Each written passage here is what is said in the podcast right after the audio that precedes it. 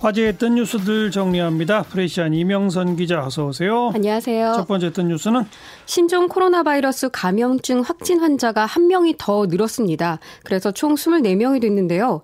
24번째 환자는 우한 교민으로 1월 말 1차 전세 기편에 입국해 충남 아산 임시생활시설에서 머물고 있었습니다. 예. 현재는 국립중앙의료원에서 이송돼 격리 치료를 받고 있고요. 음, 확진된 환자들의 이동 동선이 알려지면서 문 닫는 곳들도 많아졌죠. 네. 23번째 환자는 사실 우리나라에 관광 목적으로 들어온 중국인인데 그렇다 보니까 서울 중구 롯데백화점 본점 또 마포구 이마트 공덕점 등을 방문했습니다. 그리고 서울 프레지던트 호텔에서 열흘 정도 머물렀다고 하는데 이 같은 사실이 알려지면서 이곳 모두 오늘 낮부터 임시 휴업에 들어갔습니다. 또 서울 송파구에 거주하는 것으로 알려진 19번째 환자는 인천 현대 아울렛 송도점을 방문한 것으로 알려졌어요. 그래서 어제부터 임시 휴업 상태인데요. 근처 유치원과 초중고 9곳 모두 긴급 휴업 명령이 떨어진 데 이어서 인천시 교육청이 오늘 연수군의 모든 유치원으로 휴업 범위를 확대했습니다. 또 서울시 교육청은 이 19번째 환자와 그리고 20번째 환자의 동선 등을 고려해서 송파, 강남, 양천, 영등포 유치원 그리고 초중고 32곳에 휴업 명령을 내린 상태입니다. 네. 또 교육부도 무슨 대책을 발표했죠? 네. 이렇게 신종 코로나 확산이 지역 확산으로의 우려가 높아지면서 초중고와 특수학교의 수업 일수 감축을 전격 허용한 건데요. 190일 이상인 초중고 법정 수업 일수를 기준으로 이 최대 19일까지 그러니까 10분의 1에 해당하는 날까지 감축할 네. 수 있도록 했습니다. 네. 이는 법적으로 천재지변에 준하는 수준의 조치라고 합니다. 네. 다음 소식은요. 어, 오늘 새벽 신종 코로나 바이러스 감염증 확산을 최초로 경고했던 중국 의사 리원량 씨가 숨졌습니다. 리원량 씨는 확진 환자들을 치료하다가 지난 1일 확진 판정을 받고 집중 치료실에서 예. 투병 생활을 해왔습니다. 뭐 영웅으로 불렸던 분인데 최초 네. 경고 그, 그 스토리가 어떻게 되는 거죠?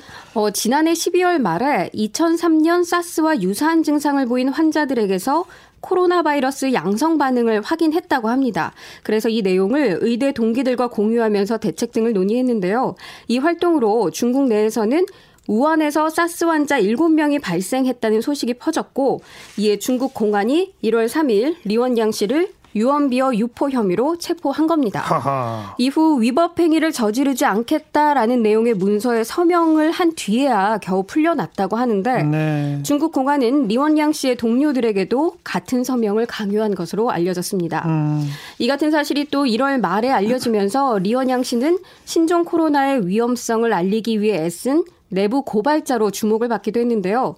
중국 당국은 뒤늦게 리원량 씨를 제갈량에 비유하면서 사과했지만 시민들은 당국이 그의 경고를 제때 귀담아 들었다면 코로나 확산을 막을 수 있었을 것이라며 비판했습니다. 그러게 말해요. 유언비어 유포자였다가 영웅이 된 거죠. 네, 그렇습니다. 특히나 이 리원량 씨의 사망 소식에 중국 SNS인 웨이보에는 의사 리원량 사망이라는 해시태그까지 생겼는데요. 온 힘으로 우리를 보호해 주려 한 당신에게 감사한다라는 인사 외에도 리원량 사망 소식이야말로 유언비어 아니냐 믿고 싶지 않다라는 반응 등을 볼 수 있었습니다. 예. 또한 누리꾼은 리원량 이름의 한자인 밝은 량자를 이용해서 2020년 가장 밝은 별이 졌다라는 애도를 표하기도 했고요.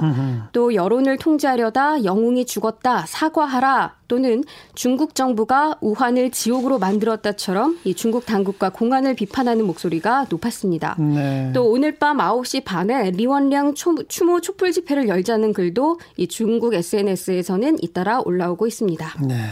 안타깝네요. 네. 다음 소식은 마이크로소프트 창업자 빌 게이츠가 신종 코로나 바이러스 감염증 치료제 개발을 위해서 1억 달러, 한화로 하면요, 약 1,182억 원을 기부했다는 소식입니다. 네. 전염병 백신 치료제 개발을 위해 기부된 액수 중 역대 최고액입니다. 음, 특히나 네. 이 빌 게이츠의 이런 기부 소식이 알려지면서 통큰 기부에 대한 칭찬의 댓글이 많은 상황인데요. 특히나 빌 게이츠 같은 경우는 앞서 핵 폭발보다 이 전염병과 관련된 위험성이 더 높다고 경고한 만큼 그의 예. 행보에 많은 시선이 쏠리고 있습니다. 네. 여기까지 수고하셨어요. 감사합니다. 이명선 기자였어요.